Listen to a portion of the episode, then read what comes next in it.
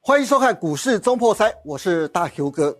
这礼拜的股市行情呢，只有一个字来形容，那就是闷的。我想所有的投资人都有这种感觉，这礼拜的股市超闷的啦。到底这礼拜的股市该怎么去看待，以及接下来行情该怎么去规划？下礼拜的行情非常非常重要啊。等一下我们会请专家来帮大家解读啊。不过说到这礼拜的行情，这礼拜其实大家都在等待两个消息，第一个就是辉达的财报。第二个就是礼拜五登场的全球的央行年会接身后啊，那辉达财报已经公布了，那接下来是不是大家都在关注？准备今天就是要准备登场的全球央行年会，特别是联储会的主席鲍尔将在明天就要在发表演说，他的演说会不会成为接下来股市一个非常重要的转折？接下来行情重大的一个拐点，是不是就在明天登场呢？等一下我会特别请专家来帮大家解读哦。好，现在现场我们先赶快来欢迎我们的现场两位来宾，帮大家来解读。第一位来宾，我们邀请到的是 ETF 的专家，大家最喜欢的卢艳丽，艳丽和你好。嗨，主持人好，观众朋友大家好。还有我们的资深分析师邱鼎泰，鼎泰哥你好。大 Q 你好，全国投资人大家好。不过说到这礼拜的行情特别闷啊，却有个商品却特别的热，那就是高股息的 ETF。高股息的 ETF 到底热到什么程度呢？我们来看一下数据哦。根据我们最新的资料显示啊，高股息的 ETF 目前的投资的规模已经来到了五千七百四十一亿，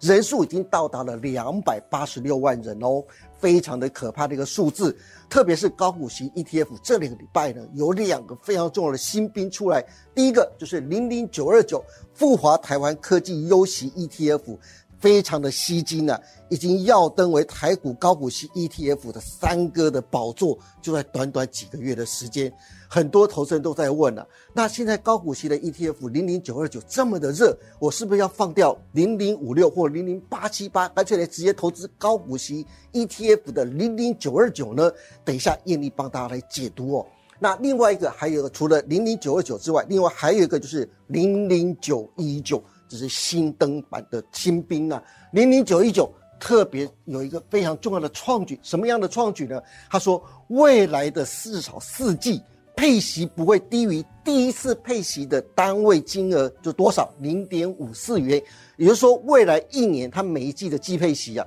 不会少于零点五四元。哇，这个就非常吸引人了。好，那讲到高股息的 ETF，我们就要特别请到我们的存股天后卢艳丽。财经专家卢艳丽来帮大家来解读喽，艳丽来请。第一个，最近有一档商品很红，and 高股息 ETF 不是只有今年红啦，大概红了三年，而且呢，这两年其实是翻倍成长。事实上，呃，高股息 ETF 就像大 Q 哥说的，今年以来的规模已经进一步成长到五千多亿。那这个数字大家可能很无感，可是如果你跟二零一九年底比较起来，只有四百多亿。整整成长十倍之多，对，那更不要说呢，整体台股的 ETF 呢，高股息的 ETF，它的占比已经高达了五十一趴之多，是嗯也就是说，其实台股的 ETF 呢、有。主题型、市值型，然后高股息型对等等。那现在呢，大家最爱买的就是高股息 E ETF。是高好股，息 ETF E 今年有多夯？大哥哥，你知道吗？最近就有一个粉丝跟观众朋友就来问我，他说：“燕姐，你们以前都鼓吹我们都鼓励我们要存市值型的 ETF，对呀、就是要存零零五零跟零零六二零八。对可是呢，哎，今年零零五零也不过赚十 一趴，你跟是这个高股息 ETF 动辄二十三十，甚至一度挑战四十趴的情况之下，我好像存错了耶。他我肯定快要被他唾弃了，你知道吗？对，所以我是不是应该把零零五零卖掉、解掉，然后再来去存高股息 ETF？不管是刚刚大 Q 哥讲的零零九二九，或者是零零五六或零零八七八等等。对所以我们先来看一下绩效。确实，今年以来，刚刚提到零零五零的绩效是十一趴，可是呢，今年所有高股息 ETF 里头，绩效最好的是零零五六元大高股息四十一趴，厉害了哈！厉害那第二名呢是零零八七八，在这边国泰永续高股息是三十六，将近三十七趴的一个情况。对那其他的话，我们不细念就稍微讲一下，包括呃元大高息低坡三十二趴，然后还有像是呃富华富华的高息低坡哦，嗯这个也有是二十26六趴的一个对情况，所以确实今年呢，一句话来 E 形容。高股息 ETF 碾压市值型的 E ETF，真的哎、对，可是如果你现在这样问我说，我是不是应该把零零五零跟零零六二零八棒子啊丢在一边吗？七七夕情人节刚过了，对好不好？我们其实爱一个人就要爱到彻底哦，所以而且投资是要看长期的，不是因为它短期的绩效是这样子，我们就决定要不要放弃它。哎，没没错，因为事实上我个人认为就是两个商品还是不太一样。对，高股息 ETF 就是配息稳定，然后是过去的填息的速度也还蛮快的。嗯，那今年爆冲不表示明年、啊明年会哦后年都一定会爆冲对，嗯主要还是因为呢，今年高股息 ETF 买的都是电子五哥啊，对几乎都是重压到 AI 概念股没啊。。错，那啊，偏偏零零五零、零零六二零八成分股最大的就是台积电，是台积电持股比重大概是四趴，呃四成左右，所以呢，导致于零零五零跟零零六二零八今年绩效没有那么亮丽，所以我赶快帮大家下一个结论：如果你手上是存的是零零五零跟零零六二零八，请你不要放弃，继对续存好吗？ 是零零五六呢，本来是一年配一次啊，可是对因为呢。大家都觉得我也想要去配息嘛，我不要你一年配一次，是，好慢无感。好，嗯对一年配一次跟一年配四次的喜悦感是不一样的，不一样的你一年配四次季配息，你每一季都会开心一次。 是一年配一次的话，你一年只开心一次， 对所以大家就选择四次，对导致呢零零八七八的资呃基金的规模涨得很快哦。那相较之下，零零五六就有一些压力了。嗯那当然今年就开始改季配息，对啊，这一次的呃季配息除息的时间呢是落在七月中，那刚好也跟大盘的位置有关系呀、对大盘那时候强强棍呢、啊 那所以呢，我们看到这次的填息天数七天，简简单单、轻轻松松就就填息成哎，功。真的那很我快耶。对，那我觉得比较要去看的是说，过去每一年零点五六的呃配息的金额差不多也是一块上下，那去年成长到两块，是那今年单季就配一块，所以投资人就疯了，投资人呢就用一块乘乘以以四哎四，，认为呢今四 块，对，认为今年全年到明年就有可能配四块，卖血型谁要往？啊就是呢， 我们要看的还是年化配息率啦。是对，所以呢，就是我觉得改期配息有个好处，就是起码呢，你填息的速度会变得更快，然后投对资人会更有感。太给力好我好，们来这次看下在一页零零五六的零零八七八跟零零五六的配息状况，这次我们要看的是有一档现在最近非常红的，就是零零九二九，对，嗯零零九二九，我觉得可以花一点时间来理解哦。为什么？因为目前台股史上还没有一档 ETF 是最重要从六月。对，从六月发行到现在，也不过短短六七八，好三个对月，三个月哦， 三个月呢？你看我做资料的当下、哦，它在七月底的时候才两百亿，现在对已经快四百四亿。百亿了，很可怕啊！台股史上没有一档 ETF 这么厉害的哦。那当然就是呢，它连接的是呃，就是上市上柜的什么叫做科技优息哦。我们待会有我也帮大家做一个表格，可以仔细讲哈。好，那主要就是因为一方面是高股息，然后又月配息，同时对又是锁定。大家很喜欢的科技股，是那跟零零五六跟零零八七八就比较不一样，因为零零八七八比较多的金融股，然后零零五六是预测未来一年的股利的一个高值利率才会放进去。那就资基金的规模来说，这两档都是两千多亿了，已经对不，相目前对不相上下了。嗯那以零零九二九现在已经四百亿的情况之下，是我觉得零零五六跟零零八七八很紧张，因为呢， 万一这一 档长胖的速度一直都维持这么快的速度之下，我对认为对这两家哎基金公司来说，三个月四百亿耶，对台股史上应该是目前最快速的一一档哦。所以是这其实可以反映出另外一个事实：台湾高龄化的速度真的非常 快。对，当然，我个人也有贡献啦，我五十几岁了。我们来比较一下总费用率，因为很多是很投资人很在哎，乎这个是很在乎这个对，东西哦，很在乎这个嗯所谓的总费用率。嗯其实目前总费用率的话，零点五六确实多一点嗯比较，多，零点八六趴。，对，那呃，相较之下，啊，零零零九二九零哎点，三零点，三三很吸引人呢，少一半呢。是，呃对何止少一半啊，对跟零零零点八六对，所以有些人就觉得说，那如果还是要存股，存个五年到十年的话，嗯那一年少个零点五趴，对，哎，少蛮多的，我不敢算 的。所以其实我我我是觉得确实是有吸引力的、哦。嗯好，我们再来帮大家看一下下一张。好，我们才来看到，零零九二九，它比较特别的是说，很多投资人对于它的选股逻辑会喜欢。是，第一个是它针对 ROE，就对是 ROE 不好的，它就不选，这就是股东权益报酬率，然后殖利率要高。对它把过去这三年殖利率最低的前十趴通通都踢掉。好，哦这是它选股的池子它是怎么选的好。是啊，那第三个方式就是波动度。那你过去一年波动度最高的前十趴也不在这里头。对，然后第四个呢，它就是把你呃过去不管是长期或中期或者是短期本益比乖离率，乖离率太大的也都踢掉，这什么意思？就是如果你本股价一下暴冲，一下暴跌，拍谁我嗯就不会选你就了。波动度太大的，啊对对不对啊这样我也不会选你。是然后呢，就是还有一个什么变异数，大概跟第四个的概念其实是差不多。嗯所以总而言之，这档 E ETF 强调的就是配息配的不错，然后也稳定。那我们来看它这两个月哦，因为它六月成立嘛，它这个对两个月分别是配零点一元。观众朋友说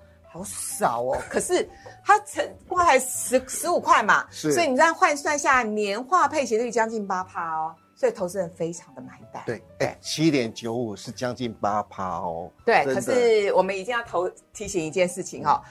配息的计算公式是每单位配息的金额除以前一天的净值，那乘以一年的配息次数，然后乘以一百趴。嗯这个是预估啦，就跟我刚刚讲到零零八七八跟零零五六一样，不保证未来每一次都可以是配这么多，还是要嗯看大盘的位、呃，就是大盘指数你是不是会持续涨。那当然，你这相关 ETF 持续涨的话，它才可以配这么多啊。对，当然是啊，对对对对哎，艳丽啊，最近还有一档新兵呢，除了零零九二九之外，另外还有一个就是零零九一九，听说也非常热门呢。对，其实零零九一九，我觉得它这档也蛮特别的、哦，嗯因为呃，之前我对这档也做过了一些研究啊，它的这个筛选逻辑也是呢，针对呃 ROE，还有针对一些产业的景区它景气循环，它有做一些不同的一个配置，嗯所以即使这档 ETF 呢，它还是有部分比重的航运股，是很多人说，哎呀。航运股怎么能买啊？怎么能放到高股息 ETF 对里呀头？因为它是所谓的景气循环股。对，而且航运股的高股息也只有在今年的时候啊，对对对，明那年不见得哦。所以我就特别还打电话去问他们的这个基金经理人，因为刚好我们同业嘛，都是。 他说：“你们不要误会啊，就是嗯呢，其实我们的这个选股的逻辑就是，他们认为短期之内航运的配息还不错，但呢，股价的部分他们觉得可能短期之内也还好。那当然，如果未来表现不好，他们也是会被踢出去。所以我觉得这是买 ETF 的一个好处，就像我刚刚对讲到零零五六跟零零八七八一样，嗯在呃 AI 还没有封之前，他买了很多 AI 股。” AI 哎股价大幅上来之后，它就降低持股，不然就是剔除。是现在对变成很多的金融股。当然，对于金融股未来下半年可不可以成为一个主流的气候，我目前是持予问号的态度。对嗯但至少我认为金融股会相对的抗跌。那零零九一九也是因为它的这个设计逻辑的关系，所以呢，呃，他们也预估哦，就是接下来这几次至少。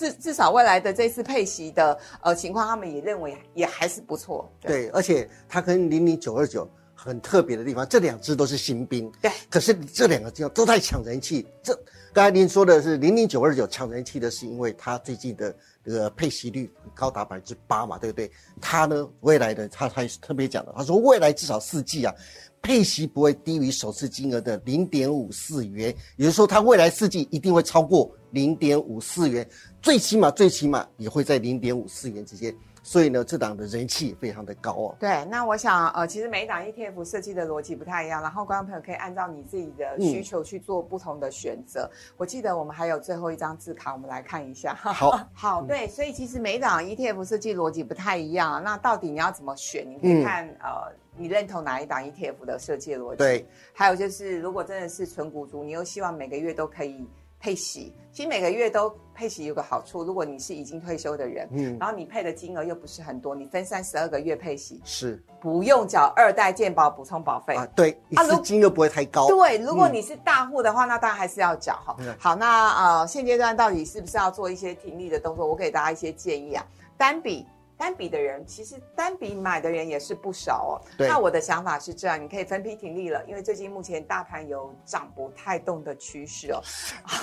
所以你可以分批停利。 对，然后你再趁机，然后找一些单笔加码的机会。什么嗯叫做趁机？我觉得未来大盘如果不幸跌破年限的话，年不限以信下是不是？ 对，不信好，待会儿乔老师可以补充啊。如果真的不信跌破年线以下，你就是分批嘛，好，分批找一些单笔加码的一个时间点。嗯好那如果你专注是领息的人，部分停利啊，你不用全卖啦，哈，，对对对，你真就的是，部分停利啊，你因要为停最一重要是半领啊。息嘛，不你要在停一于半、停三分之一都可以呀、啊，然后你是就继续存股嘛。那嗯有一个部分你就也是可以呃，在单笔加码，就是定期定额搭配搭配单笔加码。好然后，定期定额的部分，我觉得你基本上你不用看盘啦，完全不用看盘。对，定期定额呢，重要的是停利点。那停利点怎么设？你可以设两设设二十趴或设三十趴。停呃呃，就是当你的 ETF 来到你的停利点的时候呢，停利的部分你可以先赎回。是啊，先对自己好一点，犒赏自己，但对持续扣款不中断，这是嗯定期定额的精神。对那我觉得现在 ETF 都很棒啊，每个月配息的时间都不一样啊。对所以真的不知道怎么选的话，干单。龙妹，好不好？零零五六跟零零八七八配息的时间通通都错开，对，那、你就一起买呀、哈，也不贵嘛，对是 不对？因为有一期那个艳丽也讲嘛，就很多人开始要搭配，就是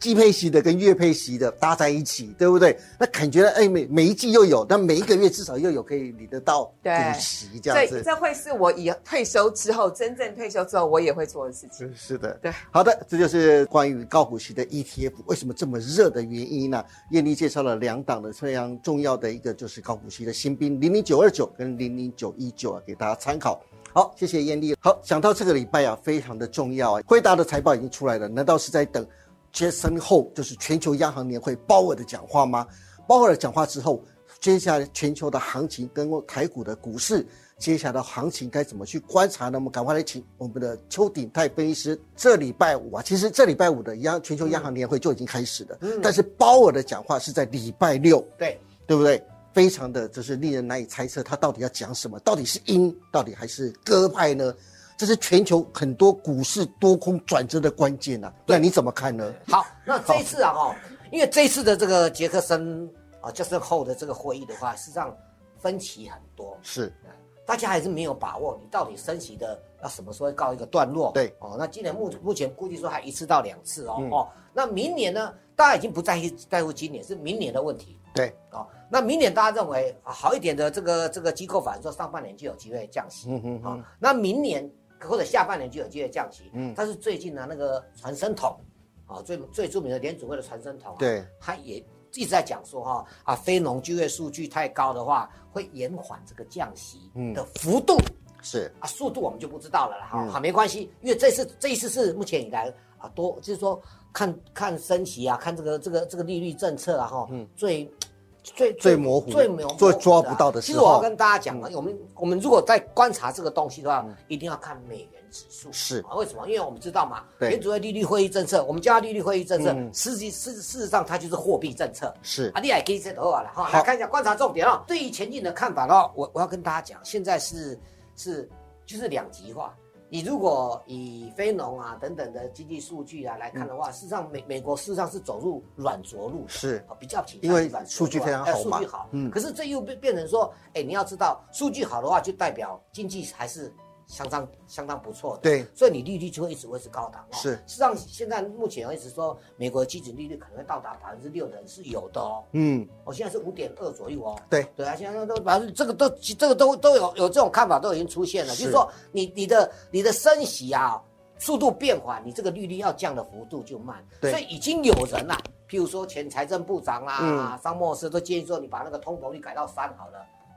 对不啦，现他们他目标是百分之二嘛，对他叫你把它改到三。好，那你改到三的话，哎，一联储会有又又有那个会委员抗议啦、是你公啊安那咱联储会怎么公信力啊？啊，你往来 往去也在往变百分之四以上，就通膨解除了。是是是，啊所以所以他们认为好是这个这个这个这个这个现在已经有人在提出这个了，其实嗯这个去年就提出来了。好，那九月、十一月现在啊，以费德 watch 来看的话，这个啊升这个不升息的几率还在七成以上。哦，是九月份，所对以你不对对嗯对对，还在。所以所以你如果今年真的要升最后一次，就十一月份了。是嗯哦，那这个还是要看他的这个，哎、你在央行的年会上看看不出他说说今年要多少，要不要升息的问题哦，嗯嗯嗯嗯他只有讲大方向而已哦。对对哦对帮主都是讲大方向的，是小细节那个堂各堂主再去弄哦。好，那他一定是九月份的那个。呃，这个利率会议决策的时候，看到底要怎么样，对你才会知道十一月是怎么样。是那目前啊，赞成还是要升息这一块的哈、哎，占大多数啊，因为他们十七个委员到十九个委员当中，大概只有两个委员啊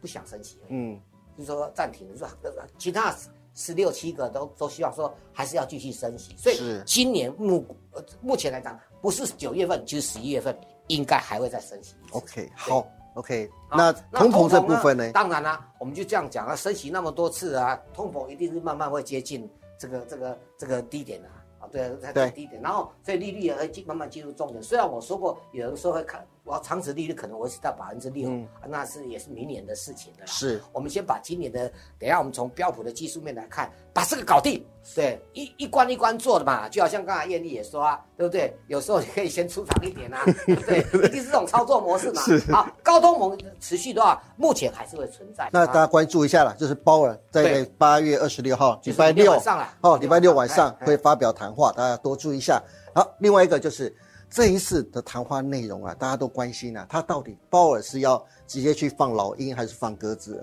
嗯偏阴啦，他他他他他一向就很保守，是他不会说很容易就讲。我跟你讲哦，鲍尔一直认为说哈、哦股市要大幅回落，我刚才讲过，嗯你通膨才会降的速度。当然是啊可是股市没有大幅回落啊，嗯所以他就他他一定都倾向比较保守的说法。对，他也会讲说，而且大部分官官员都认为啊，通膨会持续升高的风险。嗯对他一定要这样子讲，是这是规定的啦。万一万一万一你讲的太太满说一定会通膨降降下来，这个通常联准会的说法都不会不会倾向于说是斩钉截铁跟大家讲。 OK 嗯那这样官员都这么认为。还有呢，美最近的殖利率创哎，创二对，零实利率最近走高哦，到二零零七年来的高点哦。哎，是你也给你哦，哎，殖利率走高是去年去年股市崩盘的主因啊，是。是不是？就是因为你一直升息哎，嘛我们赶快来看一下殖利率好了。对，哦好我非常关心殖利率这件事情啊。对，哎，你真看看，对，又又创十六年新高，二零零七对年，对对对对十六年新高了。是好，好来到四点三是，十年期的啦对，对，十年期的。嗯那因为十年期就是大家公认的，所以我们常常讲说十年期的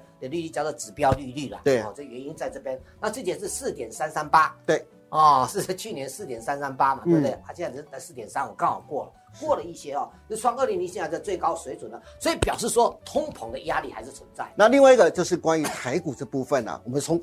标呃，就是迪亚哥最喜欢用标普来帮大家当来做然，全世解界读都了看标普啦，嗯因为包括涵盖的范围才会广啊。那标标普啊，哈，事实上如果从你技术面来讲，我们之前在这边跟大家讲过说，呃，标普会下来。对，那标普我们这时间破的论调，大家一定要记得是五月到九月，那么、嗯那这样子做法就是它是多头惯性对，啊。啊，如果五月到九月走下来是空头惯性，是哦，这是一个那空头惯性，就是我们说中秋变盘就是上来，然后嗯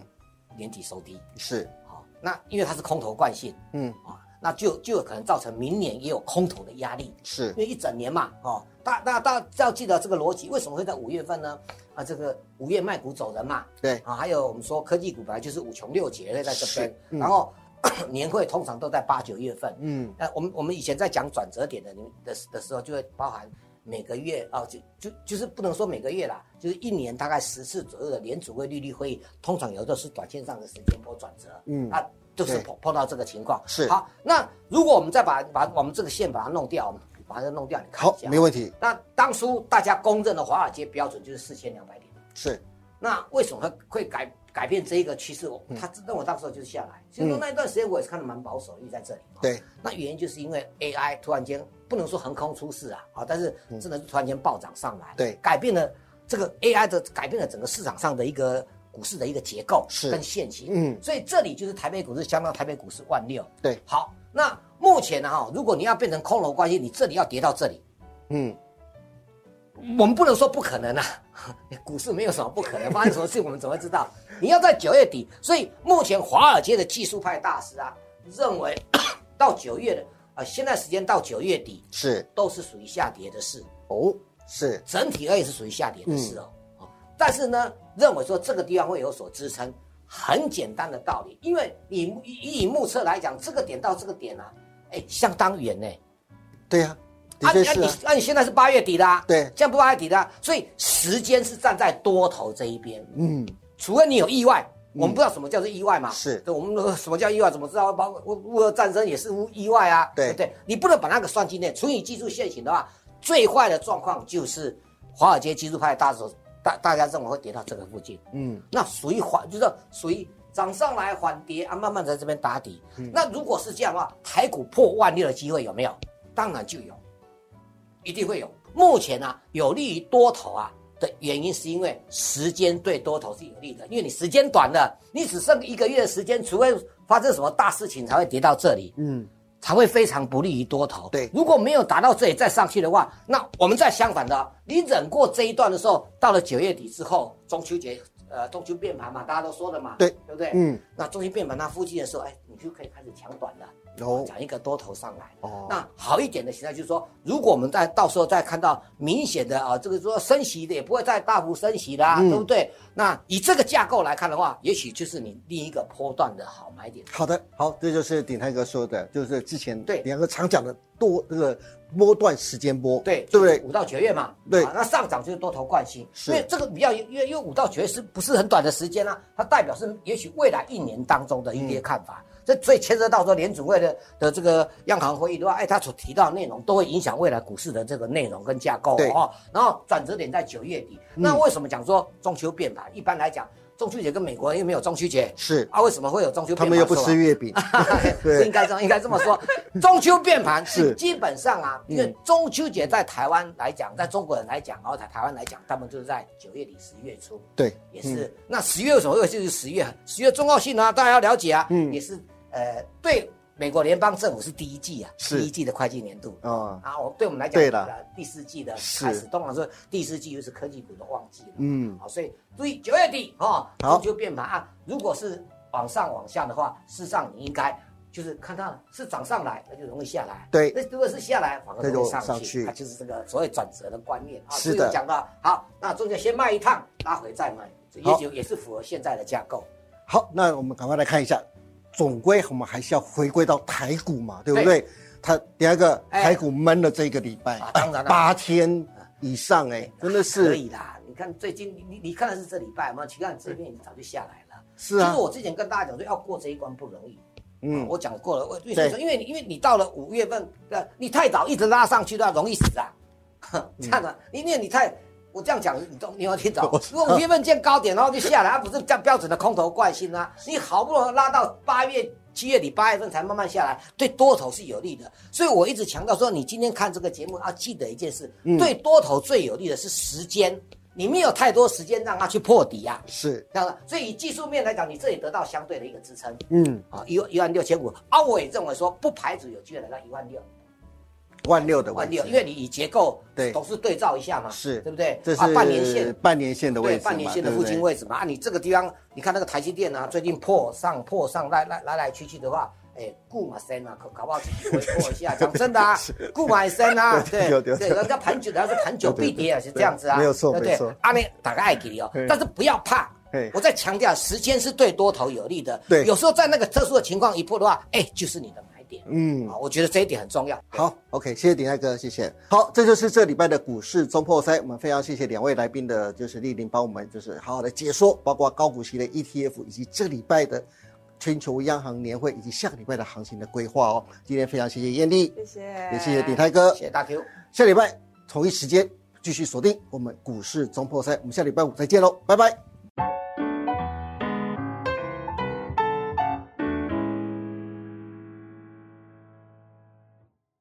本公司所分析之个别有价证券，无不正当之财务利益关系。本节目资料仅供参考，观众朋友请勿看节目跟单操作，应独立判断、审慎评估并自负投资风险。